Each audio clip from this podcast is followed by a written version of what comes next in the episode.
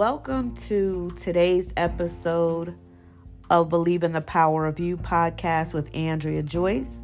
I am your host, Andrea Joyce, and I'm the author of 31 Ways to Self Care, Seeing Past the Storm, and Five Steps to Overcoming Unforgiveness.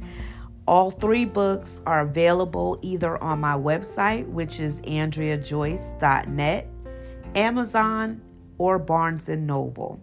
Thank you in advance for your support. So, this week on Believe in the Power of You podcast with Andrea Joyce, I want to look at healing. Healing is a process. We heal in different ways and in different areas. We can heal in our minds, in our bodies, in our spirits, in relationships, in our finances. Healing matters. It's important to do, especially before you do something else or get involved in something new. Healing takes time, though, and I don't want you to rush the process. I want you to take it step by step to ensure that you're healthy. Now, you may not be fully healed. I don't think anyone is ever 100% healed of any and everything. However, you can be healed enough where you're healthy and able to walk into healthy relationships, healthy business plans, healthy purpose.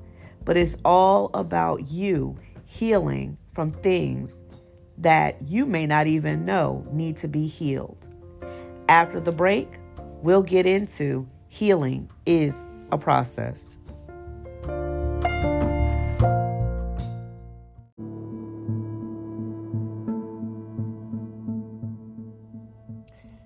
Greetings and welcome to Believe in the Power of You podcast with Andrea Joyce. I'm your host, Andrea Joyce, and I'm excited to speak with you today. Well, so the name changed because it was Straight Talk with Andrea Joyce.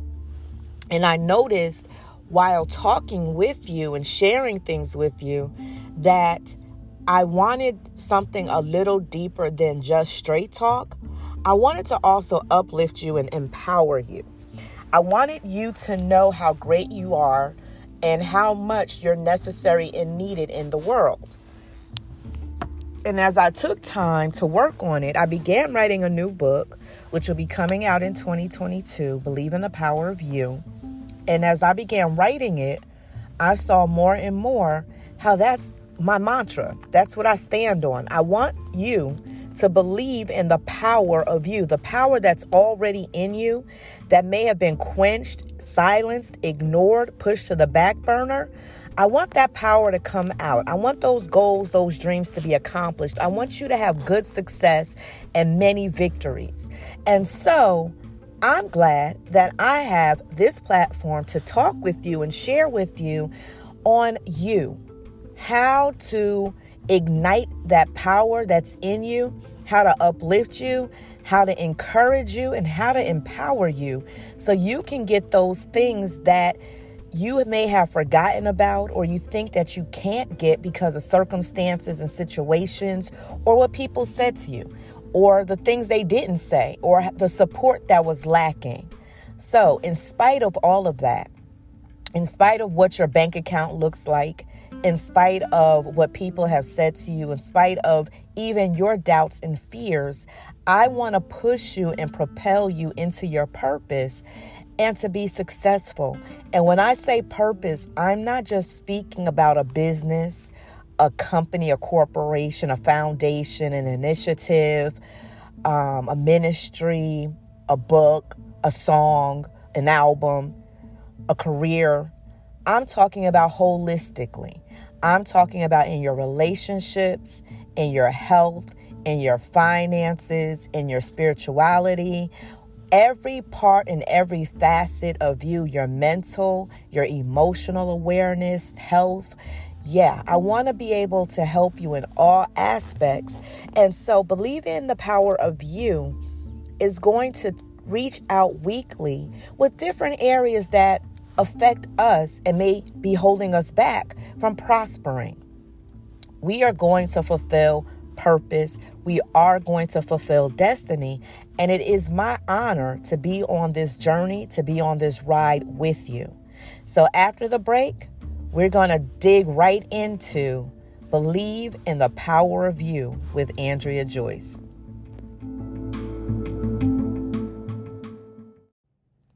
Welcome back, welcome back, welcome back. So, we're talking about healing today. And I really want to get into it so you understand that healing is a process. As I said before the break, you can heal in different areas. You may need healing from a relationship, healing from business matters, healing from church hurt. You might need healing in your mind, healing in your spirit, healing in your soul healing from circumstances. There are many different ways and in many different areas to heal. And I feel that you can heal from anything, be healed. And I believe you can be completely healed, but there's still going to be some things that may come up, that may happen. I don't believe anyone is 100% healthy in every area of their life because I imagine, this is just me, that if you're healthy in 100% of every area of your life, that's perfection. And I know that there are no perfect people. So I just wanted to address what I had said earlier about being healed. You can be healed from things, absolutely. 100% you can. I just don't think there's anybody walking in 100% health at all times. Um, I believe that's perfection. Now, you can send me a message. You can voice message me here. You can email me at authorandreajoyce at gmail.com with your thoughts on that. Um, I know that there are healthy people, but there's still things within them that need work. I just want to make it clear because I don't want anybody to call me or um, message me or leave me a voice message saying, Oh, I'm 100% healthy. I don't know what you're talking about. The doctor says I'm good. I want you to look at your total life and say, Are you healed and healthy in every area of your life? Are you healthy in all your relationships? And take a real look at yourself. I don't want you to look at it from your perspective. I want you to look at it in truth and in honesty. And sometimes that's hard because we have to take a hard look at ourselves. And sometimes there are things that we see that we're not comfortable with, things that we're not good with, things that we don't like, things we've brushed under the carpet. For example, if you're someone that's good in every area, but someone mentions fathers or mothers, you instantly become incensed, incensed. you become angry, you become hostile. There's a reason. There's a reason for that. If you're a person that's good in every area, but someone shows up to your house a few minutes late, or you are waiting for someone for a little while and you become enraged, uh, you have an attitude, angry, um, you might want to take a look at that. If you have to do something over and over and over and over and over again to get it right because you're a perfectionist, you may want to look at that. Um, someone who is not satisfied no matter how hard you try or no matter how hard people um, how they do things you're still not satisfied you may want to take a look at that. See, our definition sometimes of healthy is different. We think we're healthy because things happen and we don't pop off. We don't get overly anxious. We're not fearful. We don't get angry and turn into the Incredible Hulk. And we think we're healthy, but there may be some sore spots that you're holding back, that you're hiding, that you've buried and you've never really dealt with them, your way of dealing with hot button issues is to ignore them, sweep them under the carpet, walk away from them, don't address them. That's not a healthy behavior. Healthy behavior is there's an issue or a problem or something has happened to you in your present or in your past, looking at it in the face and in time dealing with it. Dealing with it until it is truly gone. There's no more sore spot. There's no more point of contention. There's no more you, you know, if your foot gets stepped on, now you want to kill somebody and choke them out when in reality, it just reminded you of the time 20 years ago when someone did something to you they never apologized for. So, this is why we're talking about healing today, because I want you to understand that no matter how much you sweep things under the carpet, no matter how much you pile things down, no matter how much you ignore things or your mind covers things for you, at some point in your life, those things you've never dealt with, those things you've never looked at, those things you've never healed from are going to come to the forefront. And they may not come in the area you think they will. They may not come from a relationship because you had a relationship heartbreak. They may not come from a business deal because you've had problems in business and trusting people. It may not come in a church because you've had church hurt, you've been, um, you know, led astray or whatever. It may not come that way. It may not even come from the person who caused it or the people who caused it in the first place. Sometimes an innocent bystander gets it because you didn't deal with it from the person or or people who did the villainous act or actions to you.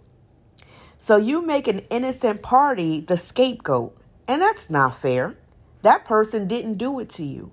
But because you didn't address the issue when it happened, or you didn't get help for it at a, a, later time because I do recognize and realize that there's some things that happen in our childhood that we're not able to deal with at that time because our brains and bodies are still immature. So they don't know how to handle them. So we do need help. We do need to talk about it. We do need to get it out eventually. It may not happen when we're five. And then there may be times where it comes out in us acting out when we're 10 or 15 or 20. But it's at the point where we start maturing and recognizing what was done to us, what was said to us, how we were alienated or neglected, or how we were rejected, that we need to start touching on those sore spots. I know they hurt. It's just like a sore on your leg, or once you've had a procedure or um, a surgery it hurts. It hurts. If you touch it, it hurts. Ouch, ouch, ouch. But what do doctors tell you after a procedure? Don't lay around too long. Otherwise, it's going to be hard for you to what? Heal. When you have surgery, and I had a major surgery in 2015, I had to rest and recuperate at first. But then my doctor said after a few weeks, I need you to start getting up because I had to use the bathroom anyway, so I had to get up. But not just walk to the bathroom to take care of your daily duties, but I need you to start walking around so your body gets used to movement. Because if you know anything about bodies, if they stay at rest too long, you have to relearn some things, right? You have to relearn how to walk, relearn how to make your muscles go. If you've been laying down in it, your muscles begin to tighten. Your bones, you know, they, they become stiff. So you have to have activity in order to make the healing happen. Healing does take time. Healing is a process, but healing is also something you need to be active in. Healing doesn't happen for you until you work healing. It happens when you have movement, when you do something, when you get up off of whatever it is and begin using it, moving it, walking in it. And so I want to suggest to you today it's so easy when we're hurt and in pain to just lay there and allow life to happen to us instead of us taking life by the reins, by the hands, and saying, I am going to change the outcome. I'm going to change my position. I'm going to change the rhetoric. You can take control. And I know it sounds crazy, and I know you're like, um, but I'm hurt. I'm heartbroken. I have bitterness and resentment now. It's too late for it to manifest. It's too late for me to heal from it. It's too late for me to make changes. And I disagree. It's never too late to heal from something. You could be 90 years old and heal from something that happened when you were four. The point is to realize, recognize, accept, acknowledge that there is an issue, that there is a problem. You know, when you're a kid and you're outside and you're playing, you may be playing hide and go seek. I hope y'all still play outside. I know uh, kids I'm talking to. And you know, adults need to play too. That'll be another episode. We'll talk about that. But when you were a child and you were outside playing, you might have fallen down and gotten a boo boo. Remember, our parents used to call them boo boos? And we wanted to keep playing. So we would keep, we'd cry a little bit, try to brush it off. We may have this big wound on our kneecap, and I'm talking from experience because I was one, the, the proverbial tomboy, right? and I had a boo boo on my leg and it bled and I cried. But I wanted to keep playing with my friends. I wanted to keep life happening. So I ignored the boo boo, kept playing until it got to a point where my leg hurt so bad, I had to go get help for it. And it was when I acknowledged, admitted, and accepted that I had a boo boo on my leg that I was able to get help for it. I was able to say, okay, I want to play, I want to keep being with my friends, but this wound is aching, it's stinging, it hurts. Oh my gosh, it feels like the skin is trying to come off my leg. And so I'd go into the house and show my mom my boo boo. She was good at boo boo taking care of taking care of. Um, and I would show it to her. She would rinse it off with water, dry it off. Sometimes she would have to either put alcohol, which, good God Almighty, if you have an open wound, pouring alcohol on is the worst. Let me be clear. I hated those moments. Sometimes she would pour peroxide on, which stung a lot less. Both had healing, um, had healing in them. Both had healing in them. And so, regardless, the water, it had healing properties. The alcohol had healing properties. The peroxide had healing properties. We had um, the gel that you would put on your leg to heal it, that had healing properties. And after my mother would put one of the three on there, because the water was constant, you were going to have to be washed off. Then my mother would put a band aid on my wound. Now my leg was good enough that I could go back outside and play. But guess what? Once the band aid was put on it, after a day or two, my mom would do the unthinkable. She would come look at my leg and take the band aid off, rip it off. And I'm sitting there like the band aid is covering and holding in my wound. But my mother would say, take the band aid off and allow the wound to get fresh air. Allow it to heal because your skin can heal itself. It doesn't need the band aid. The band aid is taking away the light. The band aid is covering up the wound when what the wound needs is some oxygen. The wound needs some air. The wound needs to feel regular and natural. It needs to be out there. And I would argue to no avail because the band aid was not coming back, and nor was a new one being put on because my mother didn't play about her band aids. You got one. you know, that was it. And so the band aid would come off. Now I'm outside, and the kids are seeing, you know, the wound that I had and what it looked like, and they make their commentary. But after a while, after they saw my wounds exposure, we moved on back to playing.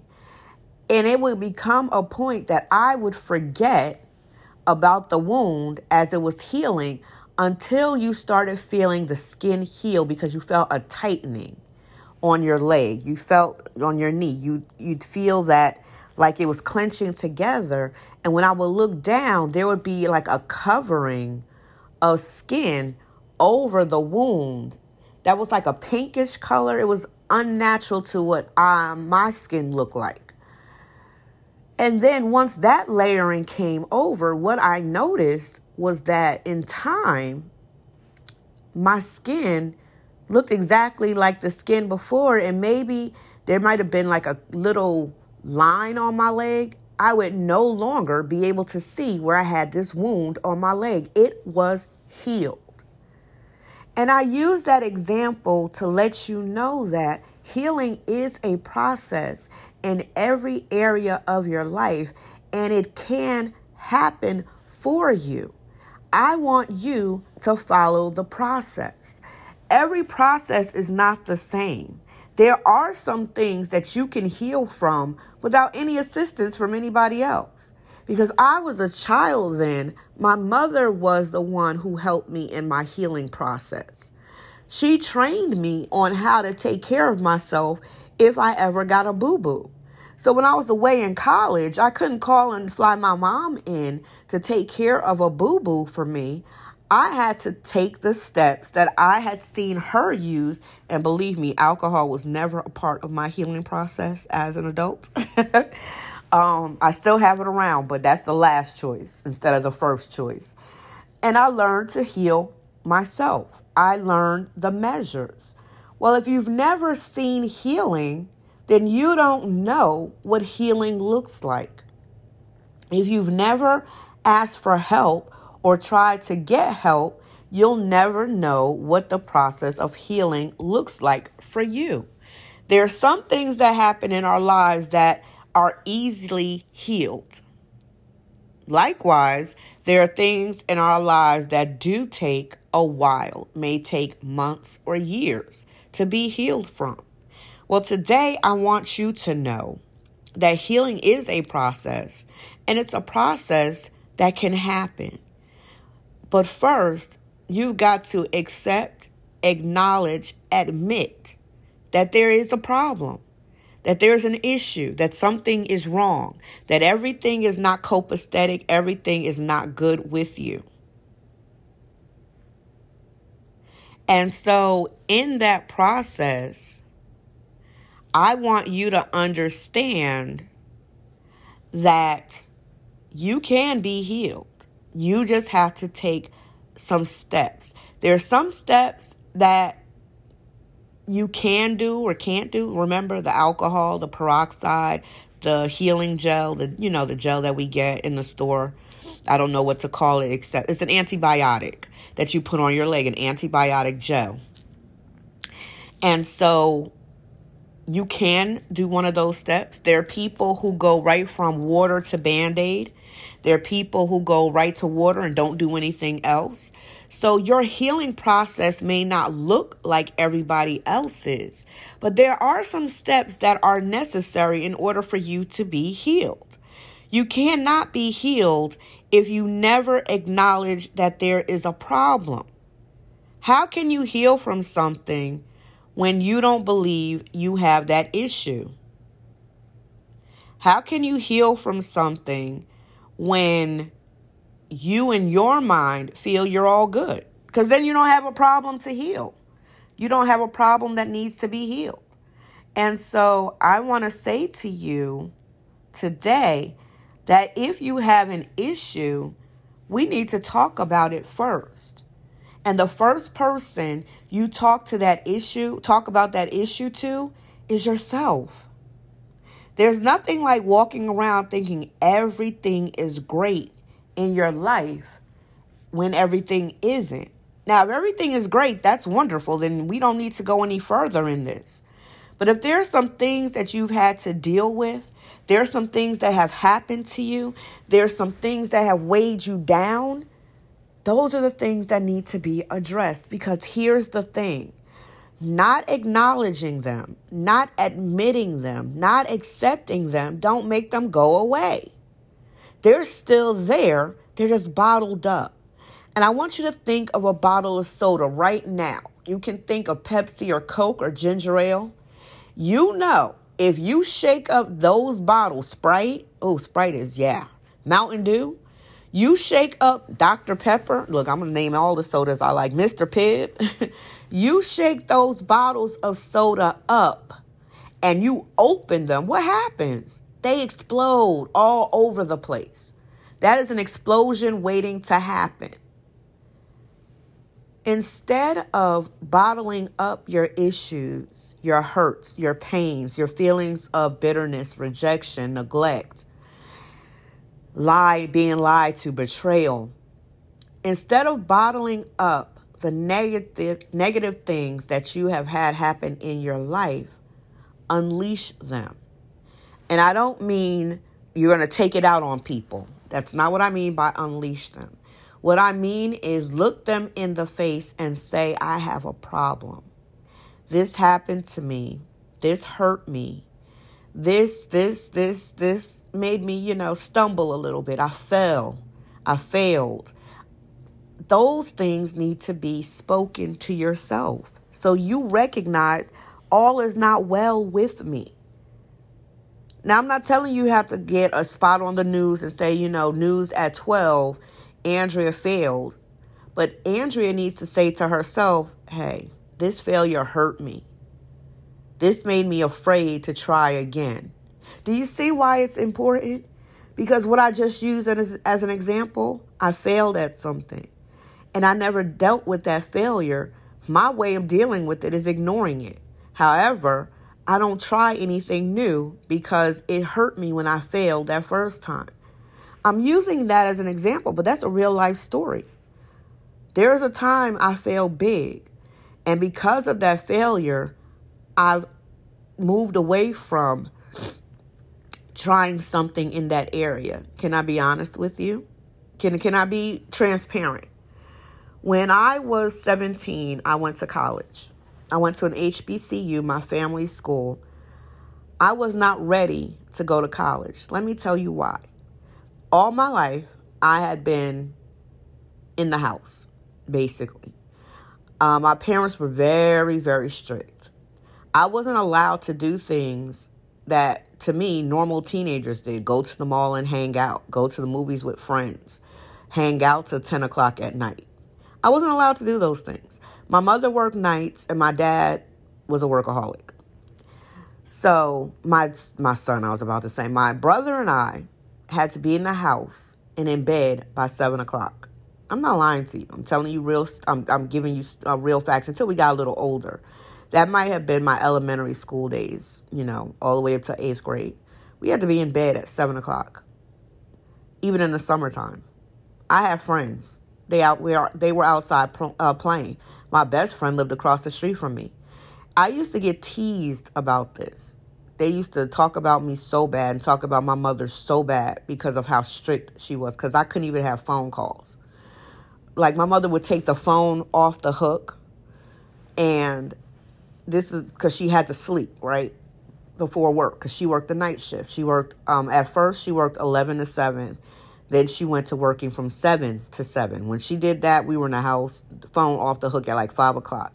So I didn't have a normal upbringing where people get to talk on the phone. I would have to sneak the phone off the hook, put it back on the hook, dial friends, take that extension, that long kitchen extension, and be in the corner talking to my friends, and then hang up in time so that when my dad came in, he wouldn't catch me on the phone. I'm being honest because I need you to understand the reasoning behind some things. I wasn't able to date until my senior year of high school. But I snuck and had boyfriends before then. As a matter of fact, my first boyfriend, I was 11 years old. I'm being real and honest with you. Well, yeah, because he was 12, I was 11.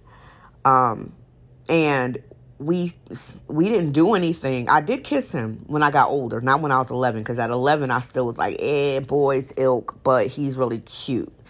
Um, I didn't kiss him until I was like 13, I think. Um, but nothing further than that happened because I didn't understand anything really about dating. I just knew that my mother gave me a book and the book didn't make sense. So I'm being honest with you. I want you to be real. Now, I thought you could get pregnant by kissing. So I was really terrified when I kissed him. I'm just telling you what I'm telling you. So I had a strict upbringing. I was very naive because my parents coddled me and I didn't know things. I read about things. and this is one of the problems with reading things and not living them. Your mind takes its own spin on how something should happen, how something should go down, instead of you experiencing it and knowing how it may happen and how it may go down. Because even if you experience it doesn't mean you're going to it's going to happen that way every time. This is why with jobs i think it's more important to have experience in a thing than an education behind it. Because you learn with books unless you apply it you only learn what your mind can conceptualize. But when it's hands on, you know pretty much what can happen. Does that make sense? I think the best learning is learning by reading, but then by doing. That's my take on it. So for me, if you have experience in a thing, I'd rather that than you just have knowledge of a thing. That's just me. A lot of the world doesn't feel that way. That's just me. I think experience is more important than anything. However, moving on. When I went to college at 17, I was immature. So, though I was 17 in age, I might have been like 15, 14 in my mind. I was still playing. Heck, I had just stopped playing with Barbie dolls. I'm just being honest. I'm saying what I'm saying.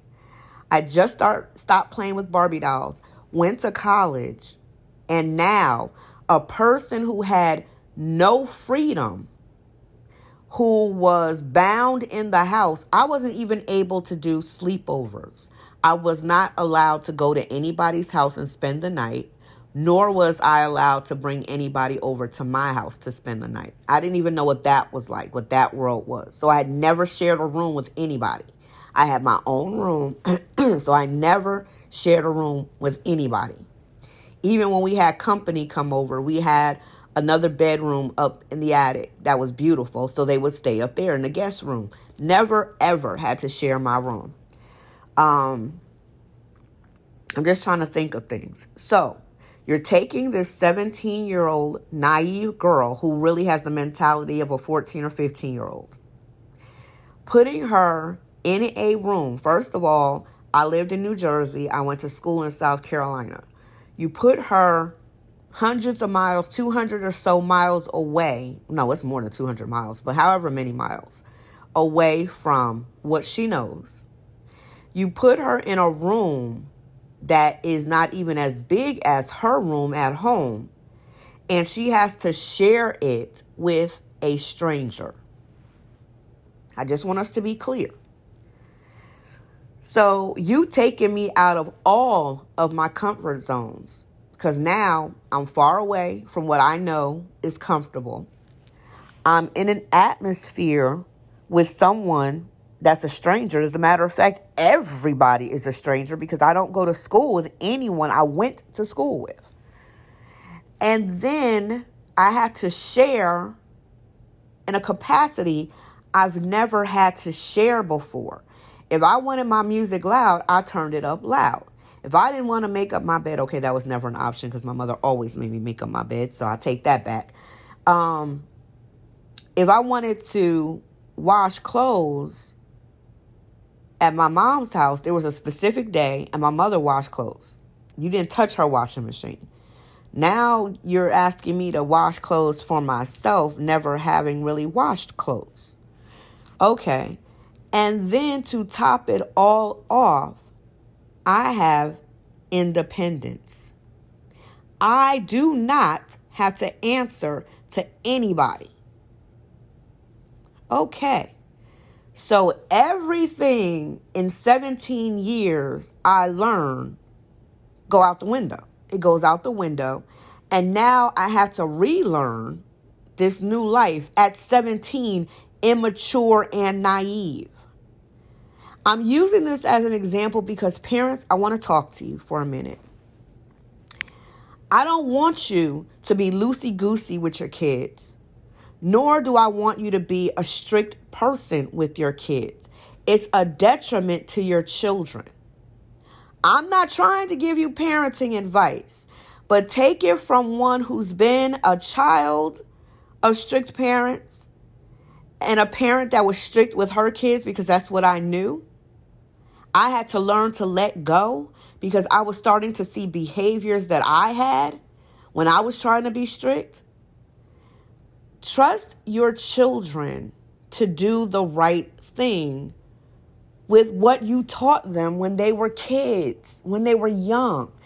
If you establish trust in them, if you give them the things they should do and the things they shouldn't do, they may not always get it right, but they ain't gonna go too far to the left.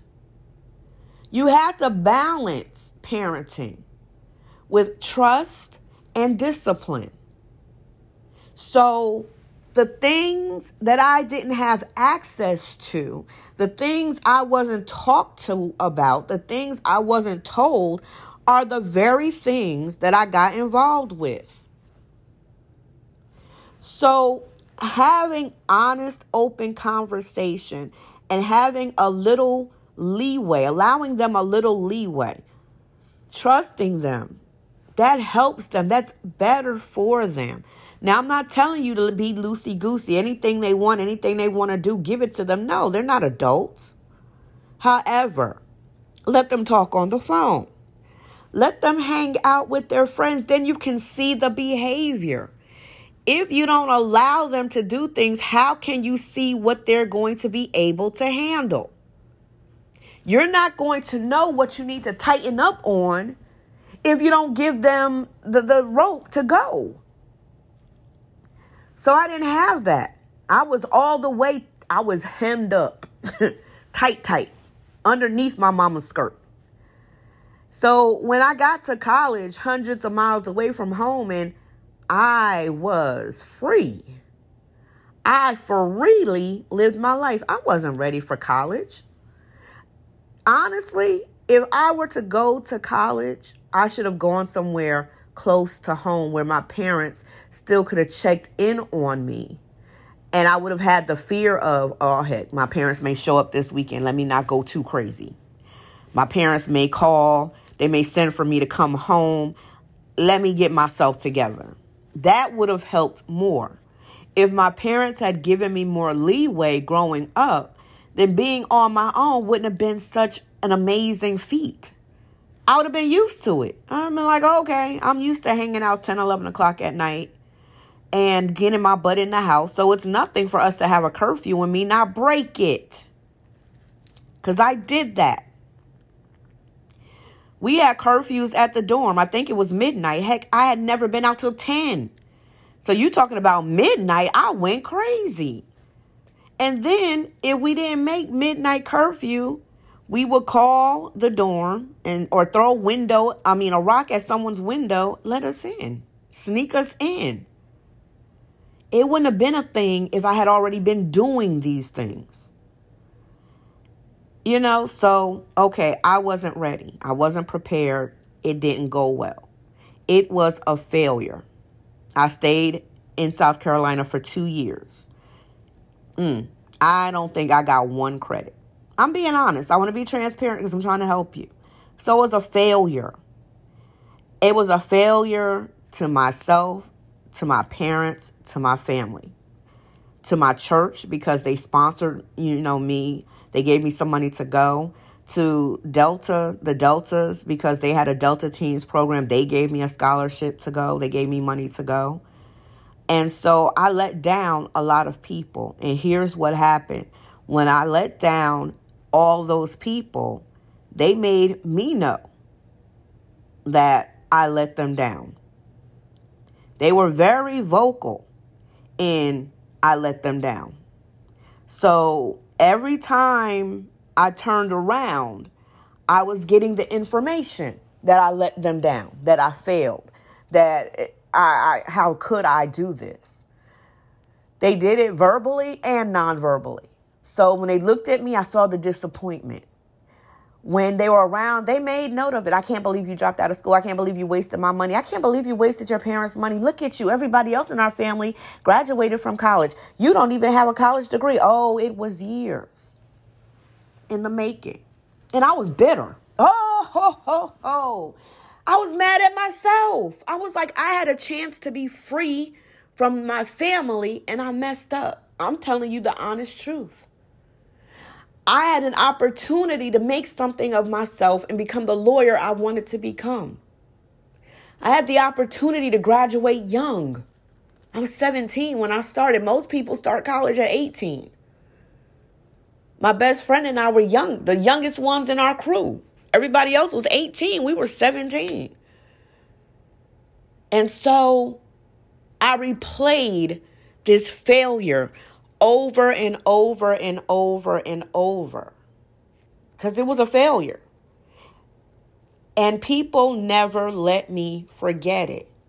So instead of just holding on to the failure myself and beating myself up, I had other people that were helping me beat myself up.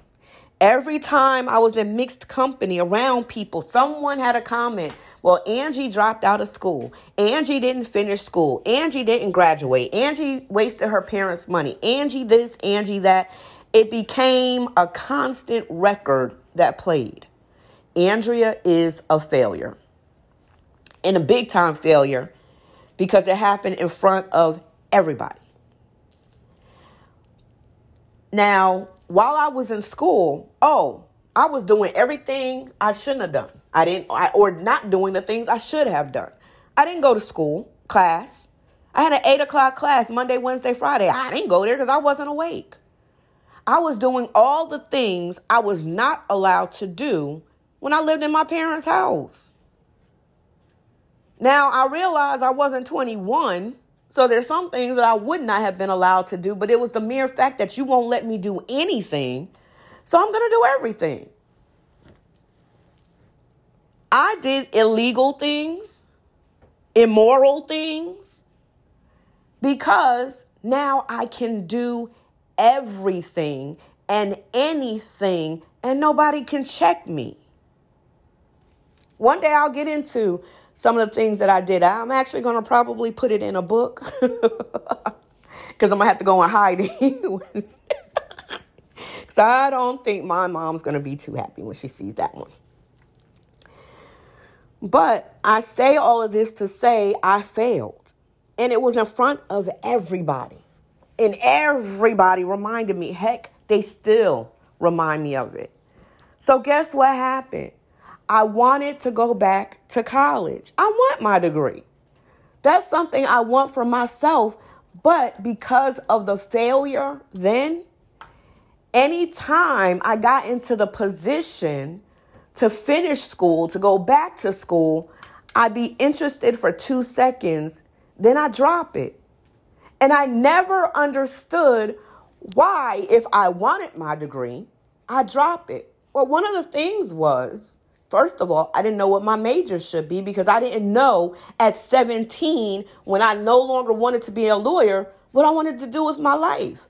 So I didn't even know what interested me at all.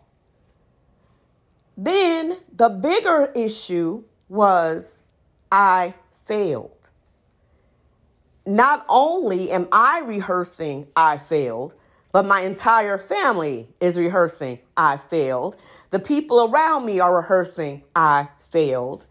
Can't really feel comfortable in church because I failed. I'm not no I'm no longer involved in some of the activities I was involved in at home because I failed and I didn't want to hear it. So I became so defensive that I I was already defensive over things that happened when I was a child, my parents' divorce, my father's neglect and abandonment, rejection issues, having problems with the, my skin tone. So many other things were happening. I didn't need this too. And so this failure became a record that I played even as I applied to other colleges, but I never realized it because I never what? Dealt with that fact that I had an issue and healed from it. So it destroyed my collegiate life. Because anytime I got into a college, I would hear, You're going to fail. You've already failed. You know you're going to fail. This is nothing but a failure waiting to happen. Everything was fail, fail, fail. And so when I got into school, I would be gung ho excited, but I started rehearsing failure. You're a failure. You're not going to do anything. You're just going to be in here and have to drop out again. And so that became the record I allowed to control me and to control my life. More on the healing process after the break. Welcome back. Okay, so we're talking the healing process. Healing is a process. It may not be the same process for everybody, but there's some things that need to take place. So before the break, we were talking about me and my failure. My failure before my family, friends, supporters, encouragers, enemies. Everybody saw my failure dropping out of school after two years. In my book, Seeing Past the Storm, I talk about one of the things that happened while I was in college. One of the things that um, changed me one of the things that made me decide to live a different life. So I want you to grab a copy of Seeing Past the Storm, which is available on my website, andreajoyce.net. It's also available on Amazon and Barnes Noble. So you can see one of the stories that happened while my failure was happening. It's not the reason for my complete failure, but it added two. And I believe I'm going to have to do part two to seeing past the storm so that more information is given, especially during that time, because that time in my life, plus the things I dealt with when I was a child, actually shaped my young adulthood and some of the decisions that I made. So, anyway, I dropped out had that big failure, came back home, and everybody's giving me the failure look. They're giving me the, you let us down.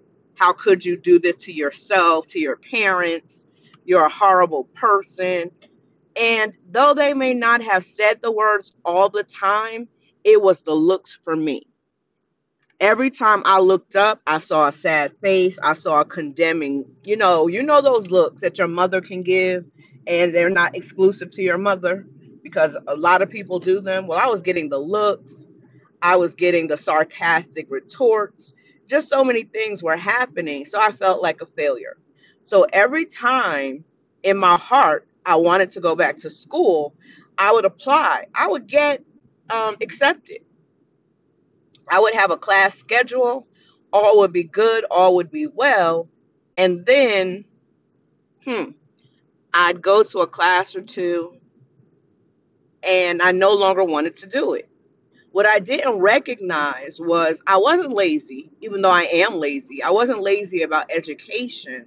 It was the fact that I failed myself. So, what was going to stop me from failing again? So, I didn't even want to try and wind up with egg on my face it also happened that I didn't know where I wanted my life to go, what I was interested in. So I would take different majors and then not even want to do the major. But if I'm going to be honest with you, no matter what your major is, there are certain classes you have to take. There's the core curriculum. So it didn't matter if I changed my major. The fact was getting those core classes taken and done. And you know, those were the Englishes, the math, the um, what do you call them? The history, psychology, you know, those classes. Those were the core. I couldn't even focus on them because in the back of my mind, I was replaying failure, failure, failure. That album was the number one hit, you know? And so I didn't know it, but that's what I was walking out in. I was walking out in my failure. It's one of my fears, fear of failure, but I also have a fear of success, which is a double edged sword because it's like you'll never do anything because if it's not one thing, it's the other, right? I didn't know all of this about myself. It wasn't until I began the healing process, which was years long, where I had to heal things from my father and heal things about my mother and heal things about failed relationships, heal things about friendships, heal things about myself and letting me down and doing things to myself, the blame, the shame, the guilt. It wasn't until I began that process that I was able to even see me and to see the things that I liked. And so I'm still in the healing process. This is what I want to let you know. There are some things that you don't learn about yourself, like this is a great example. The failure, my first big failure in front of everybody. I'm just healing from this. I could never understand why. I do want my degree. I am smart. I'm not even going to play myself. I'm very intelligent. And I proved that when I went back to school last year and I had a 4.0 out the gate. Never dropped. Always had straight A's in my classes. And I was like, why didn't I do this before? Why couldn't I do this before? What what what's the deal? And it took me time was writing Seeing Past the Storm, taking the course Making Peace with Your Past, that I actually got to see, oh, I've got past issues I haven't dealt with. That failure, no matter the reason for the failure at this point, was what is stopping me from moving forward in my education. There are a lot of different reasons that that failure happened. But here's the key. First, I had to acknowledge that I had an issue with it. I couldn't go further into it if I didn't even acknowledge, hey, that failure hurt. That failure was a stumbling block. It was a whole roadblock. It wasn't a stumbling block because I never got over it. It was a roadblock stopping me from my course, from my destination. So the first thing I had to look at was failure. And then when I got to a place where, okay, I have a failure. I'm I, I failed. I'm not a failure. I failed. And I need you to know that for those who are dealing with healing and wanting to heal, you are not the problem. The thing that happened is the problem. You're not a failure because you failed. You failed. So now let's move past what you failed and realize that you still have success and victory within you. It's still possible. It can still be done. You still have the option and the opportunity to resuscitate what you failed in. So I don't ever want you to give up on the thing that you want to do, the thing that you love, thinking I failed one time, I'm a failure, so I'll never try it again because I'll never succeed. That is a, a lie. It's not the truth. You need to understand that you failed that time. That doesn't mean you're going to fail every time. You've got to get out of your head and begin this healing process. Because just like me, every time I applied for college, I already had the failure, excuse me, the failure mentality. in my mind, I was already going to fail. I was doomed to fail because I had failed so big. And I never healed from it. I never acknowledged it. So you're saying to me now, okay, all that sounds good, great, wonderful. How do I heal? Remember, I said healing looks different for everybody, but there are some steps that you can take in the healing process. Step one, you have to acknowledge there's a problem. Something's wrong. Something's wrong with me. Something's going on with me. Something is not 100% with me. Something's not right with me. Is it a heartbreak from a loved one?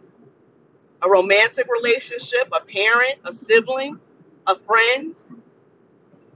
Business? A failure? Is it in the church? Where is something wrong? First, you acknowledge something is wrong in an area of my life. What is that area?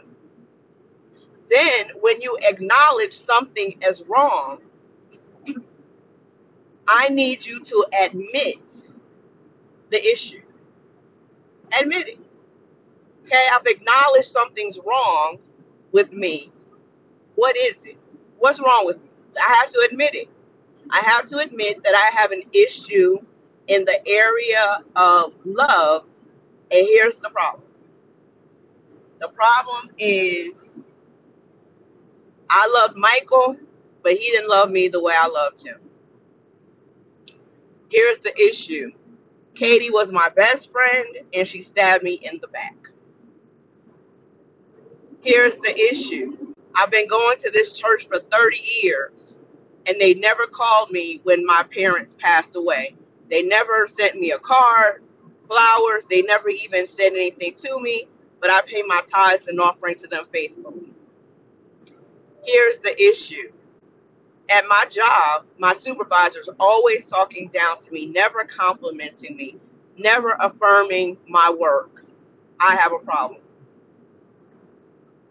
So we acknowledge there's a problem. Something's wrong.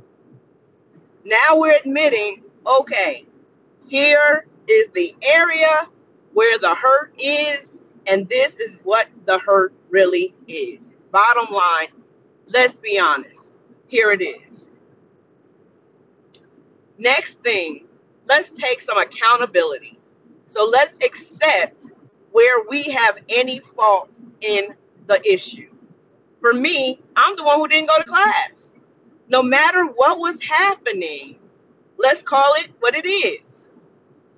I may have made some good grades if I had gone to class.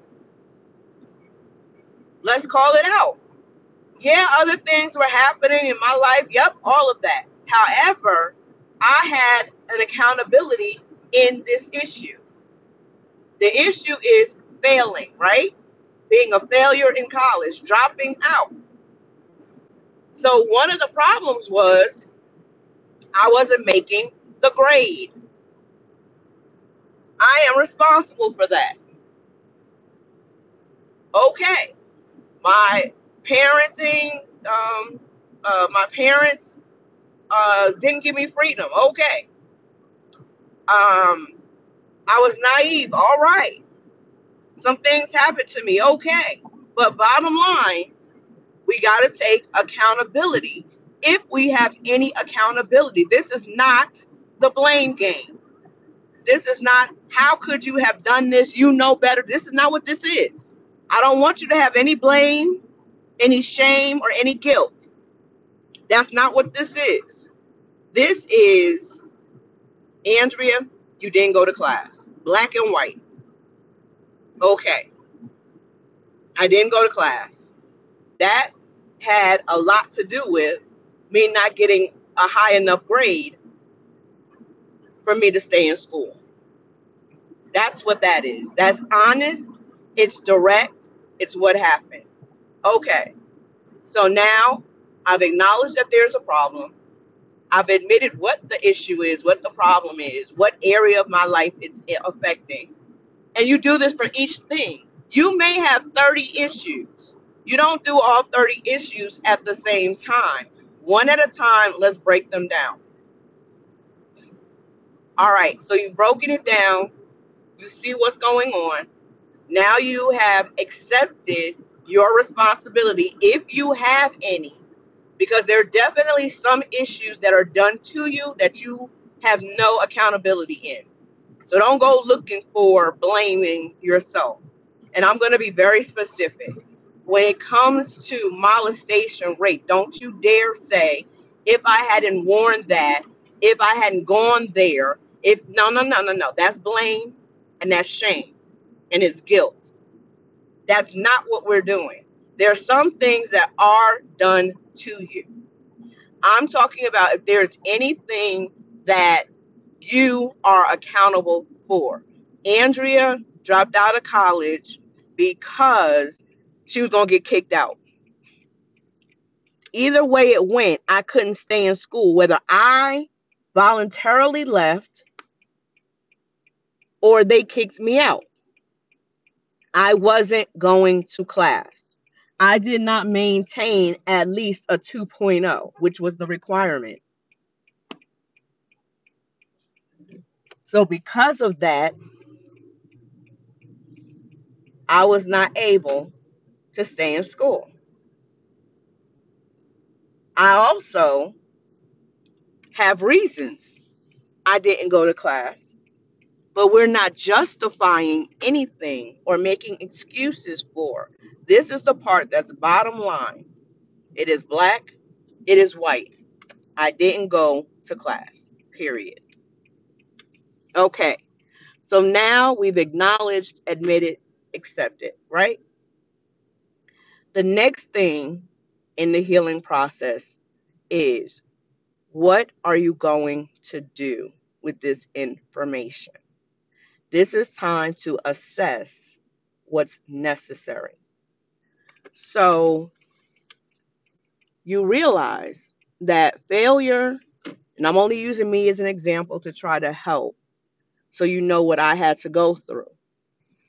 So we know that failure is an issue with me. It's been a roadblock to me ever going back to school. Every time I try to go to school, it's an epic fail because I feel like a failure. So now I need to assess what do I need to do to get past this? Do I have to go to a therapist? Do I have to get counseling? Do I need a life coach to help push me? What do I need to do to get past this thing that has caused me to stop in my life? Once you acknowledge and assess, uh, once you, sorry, acknowledge, admit, accept, you have to assess the situation. Is it a thing where you need to go talk to someone? Do you need to be forgiven for something? Do you need to forgive someone? Do you need to make amends? Do you need to go for counseling, therapy, coaching? Do you need to address the issue with someone? You need an assessment to see, first of all, how has this been a hindrance to you? Then let's assess what you can do, what you need to do in order to make it work for you. How can you heal from it? How can you move past it? How can you move on? Not sweeping it under the rug,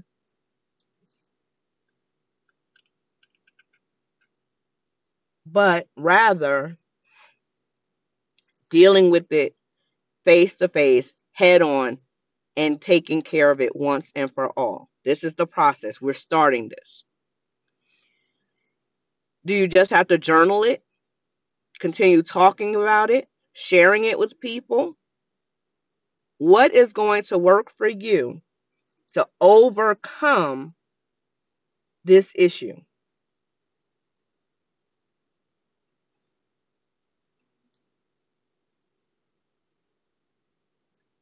And then When you have assessed what you need to do to overcome it, then comes action. Do the thing that you have just assessed. Put it into action. I need to go to therapy to heal. I can't do this by myself. I need help. Okay, let's get the help. Schedule appointments. I I can journal it. If I write about it, I'll feel better about it. I'll get it out, I'll deal with it, and then I can move on. Okay, good. Let's get a notebook, a pen, and start journaling. Well, with my issue, I need to go back and address some things with a person. Okay, I know it's not easy, but you go back and address what you need to address with that person. I need to forgive, and the ways that I forgive are this way. Okay, you go and forgive. Forgiveness is a process. It's kind of like the healing process. Very much so in my book five steps to overcoming unforgiveness this these are actually the steps also to forgiveness so you can use these very steps to forgive acknowledging admitting um, acknowledging accepting admitting addressing and action you can use those steps to forgive i want you to know in this process it may not be an overnight process. I don't want you to say, okay, I followed the steps. Why hasn't my healing happened? Healing can take a day, an hour, a week, a month, a year, 10 years. There is no set time. The more important thing is to start. And even as you have hiccups in the road, continue.